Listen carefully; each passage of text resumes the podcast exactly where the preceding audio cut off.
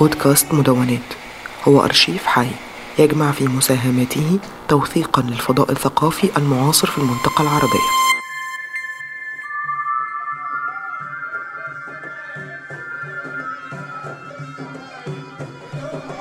أهلا بيكم في راديو الغواصة. أنا يارا مكاوي. راديو الغواصة هو مشروع بدأ سنة 2018 بيهدف لأرشفة الموسيقى في أفريقيا. بكل تنوعاتها وأنغامها الثقافية والتاريخية وبنشوف من خلال حلقات راديو الغواصة إن الموسيقى والمجتمع بينعكسوا على بعض. فبنسمع صوت الناس من خلال موسيقتهم. تقدروا تسمعوا راديو الغواصة على SoundCloud Radio Submarine الحلقات دي نتكلم فيها أكتر عن مواضيع ظهرت من خلال البحث في العلاقة ما بين الموسيقى والمجتمع والمدينة. بالأخص هنتكلم فيها عن نقط مختلفة في تاريخ الفن والثقافة في شمال أفريقيا. وكأننا هنمشي في مثلث ما بين الموسيقى والتاريخ والمدينة. الحلقة دي هنتكلم فيها عن تاريخ الموسيقى في ليبيا.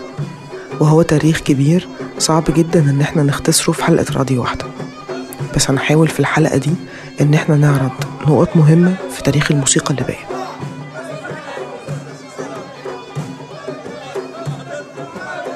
الموسيقى في ليبيا متفردة مميزة ومتنوعة زي بقية أشكال وألوان الموسيقى في شمال أفريقيا.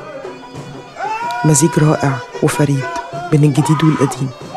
هنلاقي الغنى التقليدي والشعبي اللي هما متوارثين لحد دلوقتي. بيتغنوا في المناسبات الدينية والوطنية والاحتفالات. كمان هنلاقي معاهم نوع مميز من الغنى اللي ظهر في مدينة طرابلس في أواخر القرن التسعة عشر على إيد مجموعة من هواة الطرب الشرقي اللي وصلوا طرابلس من مصر والشام وجنوب أوروبا. انتعشت كده الموسيقى في ليبيا بعد افتتاح الإذاعة الليبية في منتصف خمسينات القرن الماضي. وبدأت ألوان موسيقية جديدة تدخل بيوت الليبيين وخاصة مع دخول آلات موسيقية إلكترونية لما ظهرت في بداية السبعينات في ليبيا. وده خلى تقنيات التسجيل تتغير جدا. مش بس كده ده كمان غير شكل الإنتاج الموسيقي في ليبيا اللي وصل لقمة ازدهاره في الثمانينات والتسعينات. الوقت ده اللي انتشرت فيه الألحان الليبية بألوانها المختلفة وزاد إنتاجها في سوق الكاسيت وعلى الرغم من كم الإنتاج الموسيقي الليبي إلا إنه ما انتشرش كتير في التلفزيون والسينما زي بقية جيران ليبيا في شمال أفريقيا. لكن فضلت الخلطة العجيبة بين الموسيقى القديمة الكلاسيكية والقبلية مع الموسيقى الجديدة وتناغمهم سوا هي مرحلة مهمة في تاريخ الموسيقى في ليبيا. اللي لا زالت من وجهة نظري محتاجة بحث ودراسة.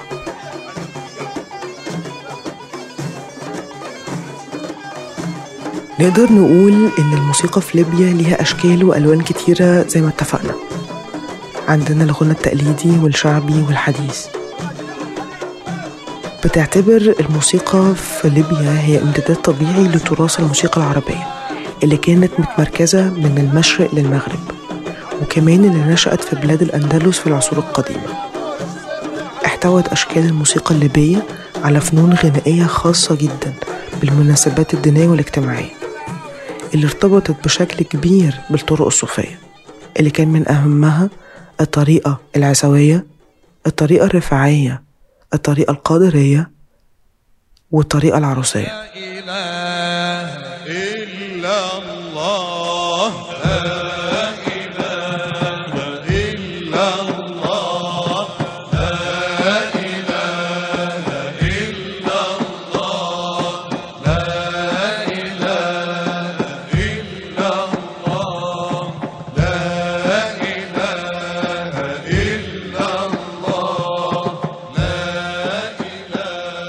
والطرق دي كلها كانت بتستخدم الغنى التقليدي علشان توصل تعليماتها بين عامة الناس عن طريق الحفظ وإنهم يرددوا مدائح نبوية وأحزاب وأوراد ورواتب دينية ونوبات تواشيحية مألوفة.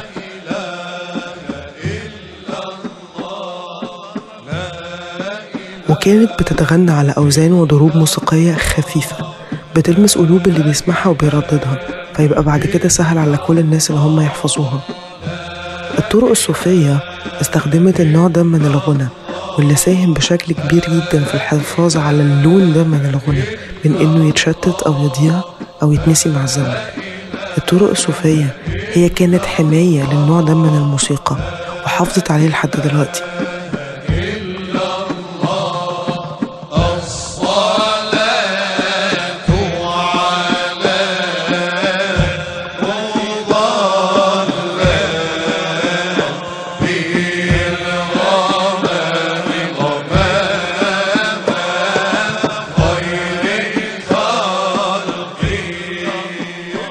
النصوص اللي كانت بتستخدمها الطرق الصوفية دي بتحتوي زي ما قلنا على أذكار وأوراد تسابيح وصلوات على سيدنا النبي. جمعوهم في نصوص مختصرة في علوم التوحيد والتصوف. والنصوص دي كان ليها ألحان بتتغنى عليها ساعات بآلات موسيقية وساعات بدون آلات موسيقية. بعضها كان بيتغنى على ألحان إيقاعية كانت خفيفة سهلة عشان تتحفظ وتنتشر بين الناس. من النصوص دي هو الذكر وهو ترديد لأسماء الله الحسنى في طبقات صوتية متنوعة ومتعددة من الغليظة للحادة من البطيء للأسرع وساعات كان بينشد مع الذكر آلات زي آلة الباس ودي عاملة كده زي صحن كبير معدني مشدود عليه رق أو آلة الزل وهي صحنين من النحاس بتضرب عليهم في نفس الوقت عشان تسمع تنوع النغمات الإيقاعية مع أوزان إيقاعات نصوص الذكر. قصايد المديح كمان من النصوص التلحينية اللي حافظت عليها الطرق الصوفية في التراث الموسيقي الليبي القديم. قصائد المديح هي نصوص شعرية أو زجلية اتكتبت في مدح الرسول. وكمان اتكتبت في كرامات شيوخ الطرق الصوفية. اتلحنت النصوص دي في مقامات الرست والبياتي السيكا والعجب على إيقاعات رباعية أو ثلاثية أو ثنائية سرعتها مختلفة. نصوص قصائد المديح اتشهرت كمان على ألحان موسيقية مصرية وشامية قديمة.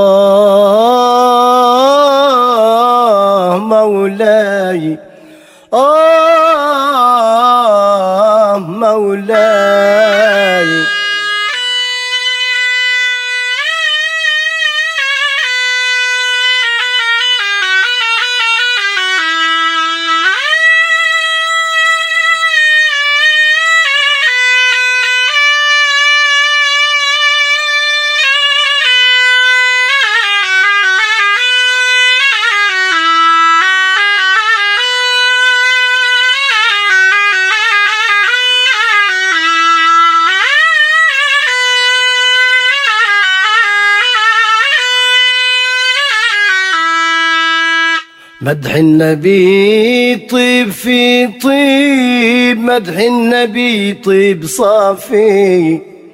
آه آه مولاي. مدح النبي طيب في طيب. مدح النبي طيب صافي. مدح النبي كالمسك في الجيب.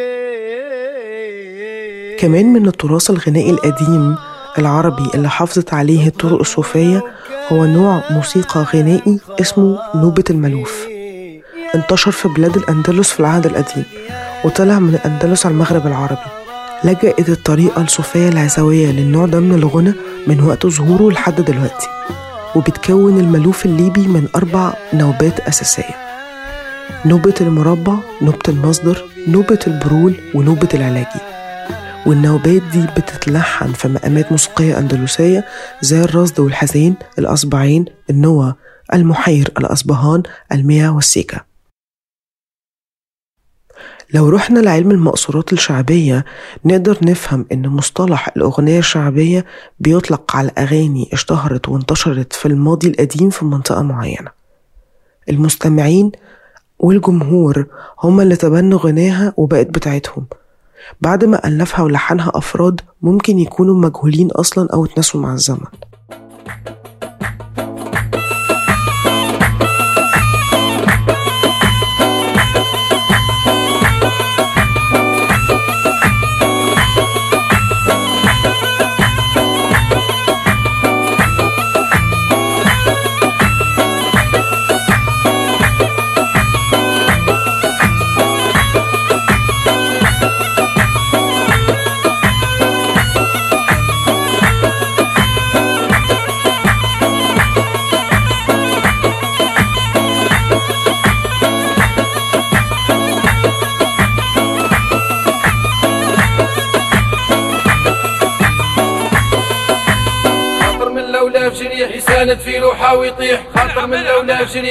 يساند في روحه ويطيح. الخاطر من لولا في جريح يساند في روحه ويطيح. الخاطر من لولا في جريح يساند في روحه ويطيح. خاطر من لولا في جريح يساند في روحه ويطيح. الخاطر من لولا في جريح يساند في روحه ويطيح. الخاطر من لولا في جريح يساند في روحه ويطيح. الخاطر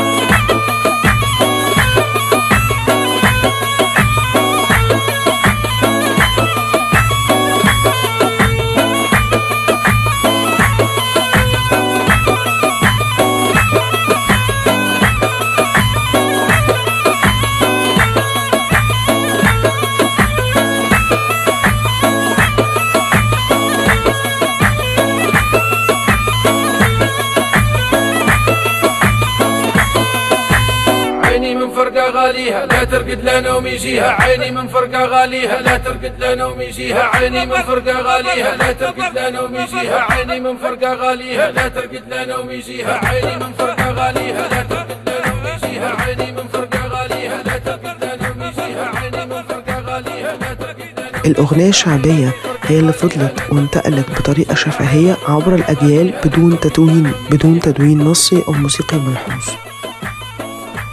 وممكن كمان إنها تتعرض لتغييرات وتعديلات في نصوصها وألحانها وأوزانها عشان تتماشى مع تغيير المفاهيم الحياتية والاجتماعية والثقافية لكل عصر وزمن أو لكل مكان من الأماكن. وعلى الرغم من التغيرات دي إلا أن التراث الموسيقي الشعبي اللي كان معروف في طرابلس مثلا في العصور القديمة هو هو اللي بيتغنى لحد دلوقتي في الأفراح واللي بيتلعب في المزامير. ولسه في فرق التوارق بيغنوا نفس الأغاني القديمة على نفس الألحان الموسيقية الراقصة. من أشكال الأغاني الليبية الشعبية الأغاني اللي بتتغنى في الأفراح واللي بتتلعب لحد دلوقتي.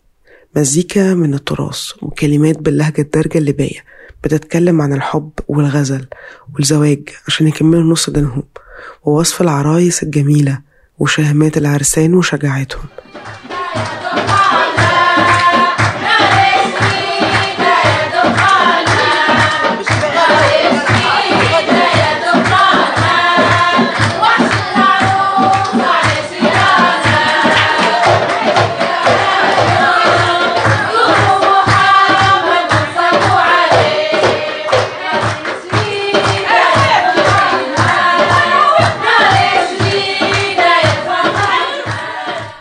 الكلمات دي كانت بتتغنى على ألحان بسيطة جدا وسهلة عشان تبقى محفوظة ومعروفة لحد النهاردة. وتفضل عايشة. أغاني الأفراح بتختلف من مدينة لأخرى في ليبيا ومن منطقة للتانية. في مثلا أغاني الأفراح في واحد غات وغدامس ودي ألحانها معظمها السلم الخماسي فيها باين جدا اللي هو من جذور أفريقيا القديمة. بيستخدموا فيها آلات الأمزاد. اللي هي الربابة الشعبية والطبل والبنادير. وفي الساحل الشمالي الليبي أغاني الأفراح بتتلعب بالدربوكة تصفيق بالإيدين وخاصة كمان في أغاني الستات. أما بقى في المنطقة الشرقية الممتدة من خليج إلى الساحل الشمالي لحد الجبل الأخضر فالأغاني هناك على التراث البدوي اللي بيرجع أصوله إلى تقاليد عربية من ساعة ما هاجر قوم بني هلال وبني سليم لحد هناك. ومعظم أغاني المنطقة دي بتعتمد على الغنى الجماعي يعني غنى النداء والاستجابة لجمل إيقاعية بسيطة مع أنغام أبسط وتصفيق الإيدين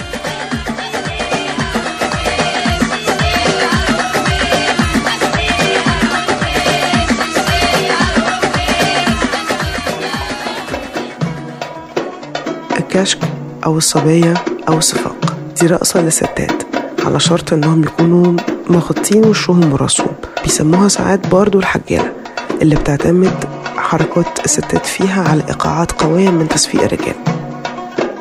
وكمان في لون غنائي اسمه العلم وهو عبارة عن أغنية فردية من كوبليه واحد موزون في معاني قصيدة بحالها ومنتظم شعريا جدا. بتتغنى بدون مزيكا عن طريق فرق متخصصة من الستات والرجال.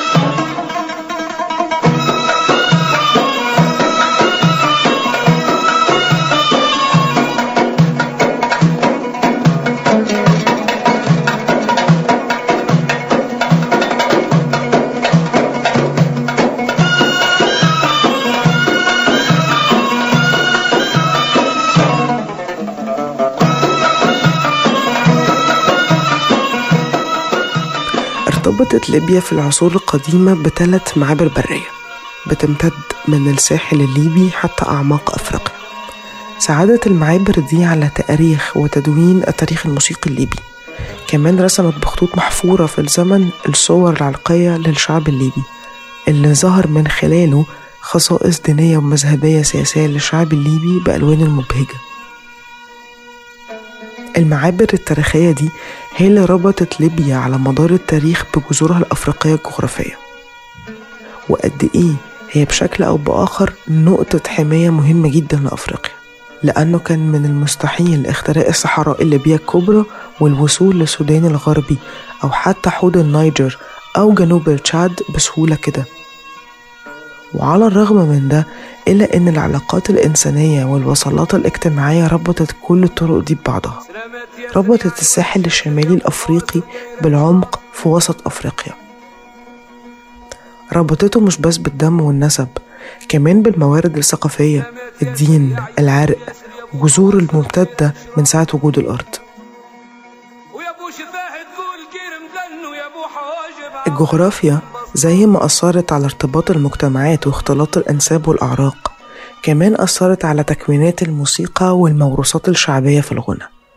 وما بين الطرق الساحلية في ليبيا وصولا لحوض النيجر ووادي التشاد ارتبطت الثلاث نقط الجغرافية دي بالعبودية وده أنتج فن الغنى المرسكاوي أو المرزقاوي. اتأثر النوع ده من الغنى بالنظرة الاجتماعية المتدنية للأفريقي الأسود والموروث الغنائي الشعبي في المدن الليبية. إنه الموروث الثقافي الأفريقي من فن وغنى وصلوات وتمائم وسحر وقصص وخرافات وشعوذة ارتبط جدا عبر القرون اللي فاتت ولحد النهاردة مع الموروث الشعبي الليبي من رقص وشعر حضري وغنى. واحترت معاك. هيا دبريني واحترت معاك. هيا دبريني. هيا دبريني. نجيت والله انت جيني واحترت معاك. هيا دبريني. احترت معاك. هيا دبريني. هيا دبريني.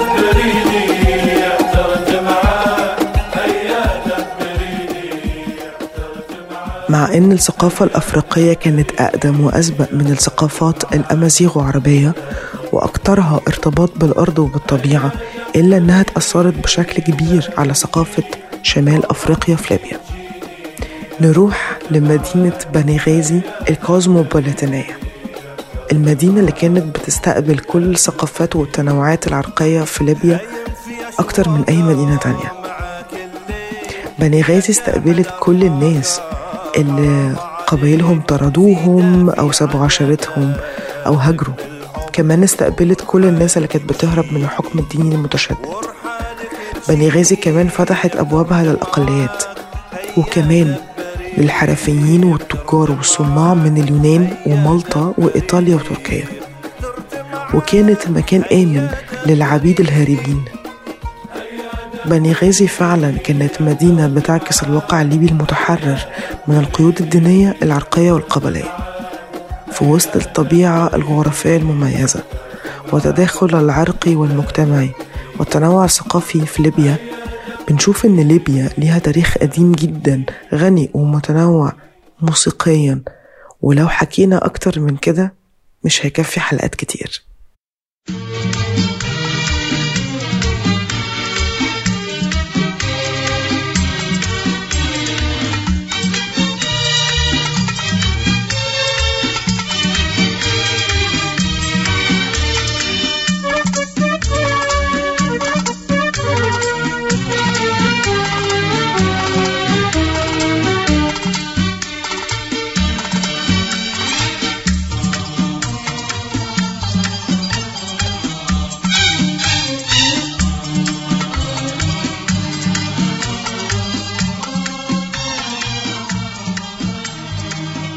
من أشكال الموسيقى المعاصرة الليبية. اللون الموسيقي المعاصر اللي ظهر في مدينة طرابلس في أواخر القرن التسعة عشر زي ما قلنا في الأول هو كان نوع مختلف من الغنى والموسيقى تقليدية وشعبية وقتها. كان مميز جدا عشان كان متاخد من الشعر والإيقاعات القديمة لطرابلس. والغنى ده زي ما قلنا كان بيعتمد على كوبليهات بتتكلم عن الغزل ووصف الحبيب والهجر. كانوا بيستخدموا مقامات عربية متداولة. في الوقت ده زي الرست والبياتي والحجاز والسيكا. كمان كانوا بيستخدموا إيقاعات محلية زي العتبي والفزاني والعلاجي مع آلات التخت العربي.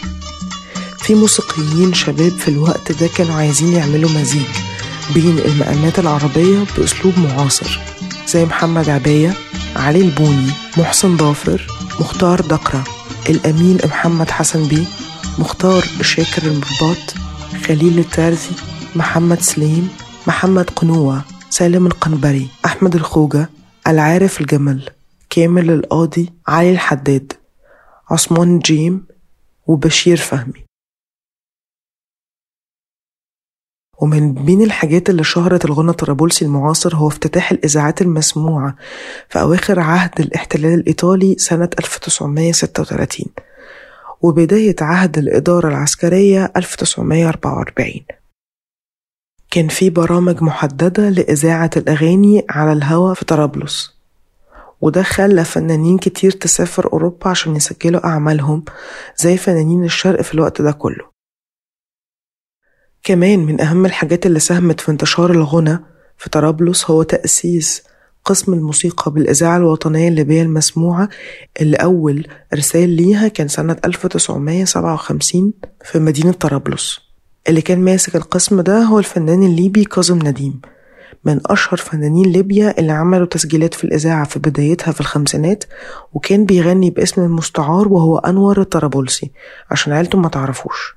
والتسجيلات اللي كان بيعملها دي ساهمت بشكل كبير إن يبقى فيه رصيد كبير موجود من الأغاني والموسيقى الطرابلسية في أرشيف تاريخ الإذاعة الوطنية. الأستاذ الفنان كاظم نديم بن موسى يقدم أغنية حبيت ما قدرتش وهي أغنية ليبية من نظمه وتلحينه وغنائه.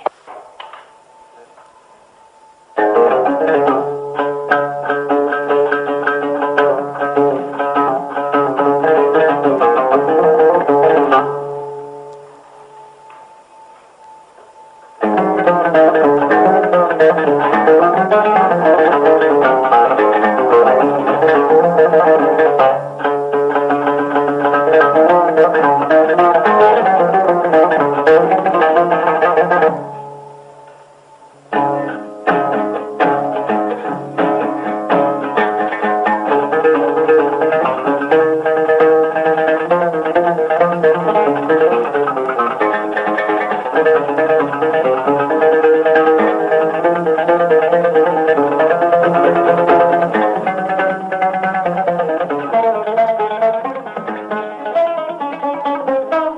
سنة 1969 بدأ الاهتمام الإذاعي كله يتوجه إلى إنتاج وتسجيل الأغاني الوطنية الحماسية وده خلى مغنيين وموسيقيين جدد يظهروا على الساحة وبعدوا شوية عن جذور أصول الموسيقى الليبية الكلاسيكية وقتها بس بدأوا يطوروا الألحان والكلمات زي علي ماهر وإبراهيم فهمي ومحمد حسن.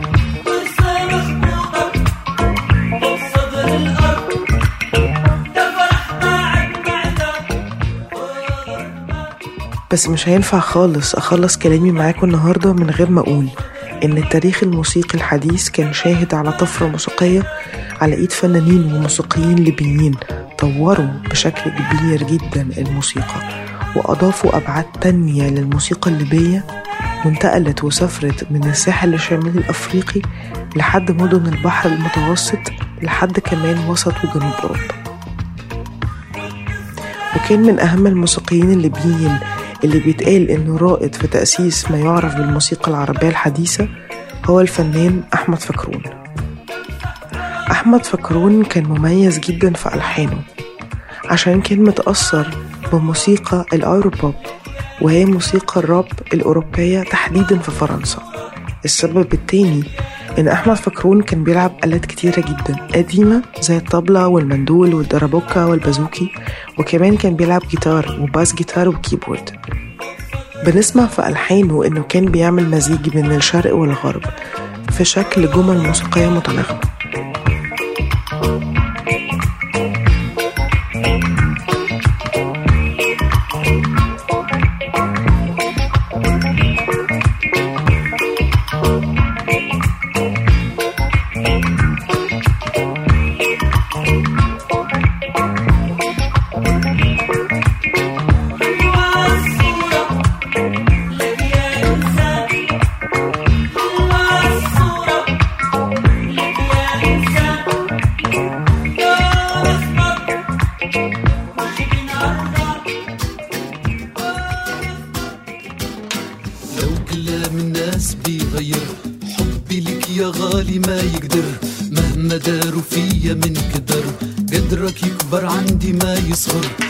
والعشق بيواجه الخطر زي عشقال الليل والسهر والكلام الموجع ما يدمر. اسمع وارمي الباقي في البحر واللي يحب في حياته ما يضيع. في قلبه فتح أزهار الربيع واللي يحب في حياته ما يضيع. ناصر المزداوي. أنتج ناصر المزداوي أول ألبوم ليه باسم أغنيات الغربة عام 1975 اللي كان تبع فرقته فرقة المزداوي الأولى النسور وبعدها سافر المزداوي وغنى في مهرجانات موسيقية كتير. عمل حفلات كتير جدا في المكسيك وكوبا وشمال أمريكا البرتغال ومالطا واليونان. نقدر نقول إن ناصر المزداوي هو أكتر فنان موسيقي شعبي خرج من ليبيا في منتصف السبعينات. شغله كله مشهور جدا في شمال أفريقيا وبقية الدول العربية وصولا بأوروبا وحقيقي في كتير من الفنانين المشهورين دلوقتي بدأوا حياتهم الفنية بإنهم يغنوا أغاني المزداوي ويكرروها. ناصر كان بيغني بالدرجة بس الموسيقى بتاعته ما كانتش بالضرورة خالص تبقى محلية. الموسيقى بتاعت ناصر المزداوي كانت متميزة جدا ومعاصرة. إيقاعات بين البربرية العربية والأفريقية والأوروبية الشعبية. مزيكة المزداوي وصلت للعالمية. كواحد طور في الموسيقى مش بس كمغني شعبي ليبي وكمان كمؤلف موسيقي مميز. وفي ناس كتير بتعتقد أن المزداوي هو مسؤول عن تغيير الموسيقى وطريقتها اللي موجودة دلوقتي في المنطقة. من أول كلمات أغانيه لحد ألحانه اللي كانت بتعتبر تقريبا شبه معجزة موسيقية.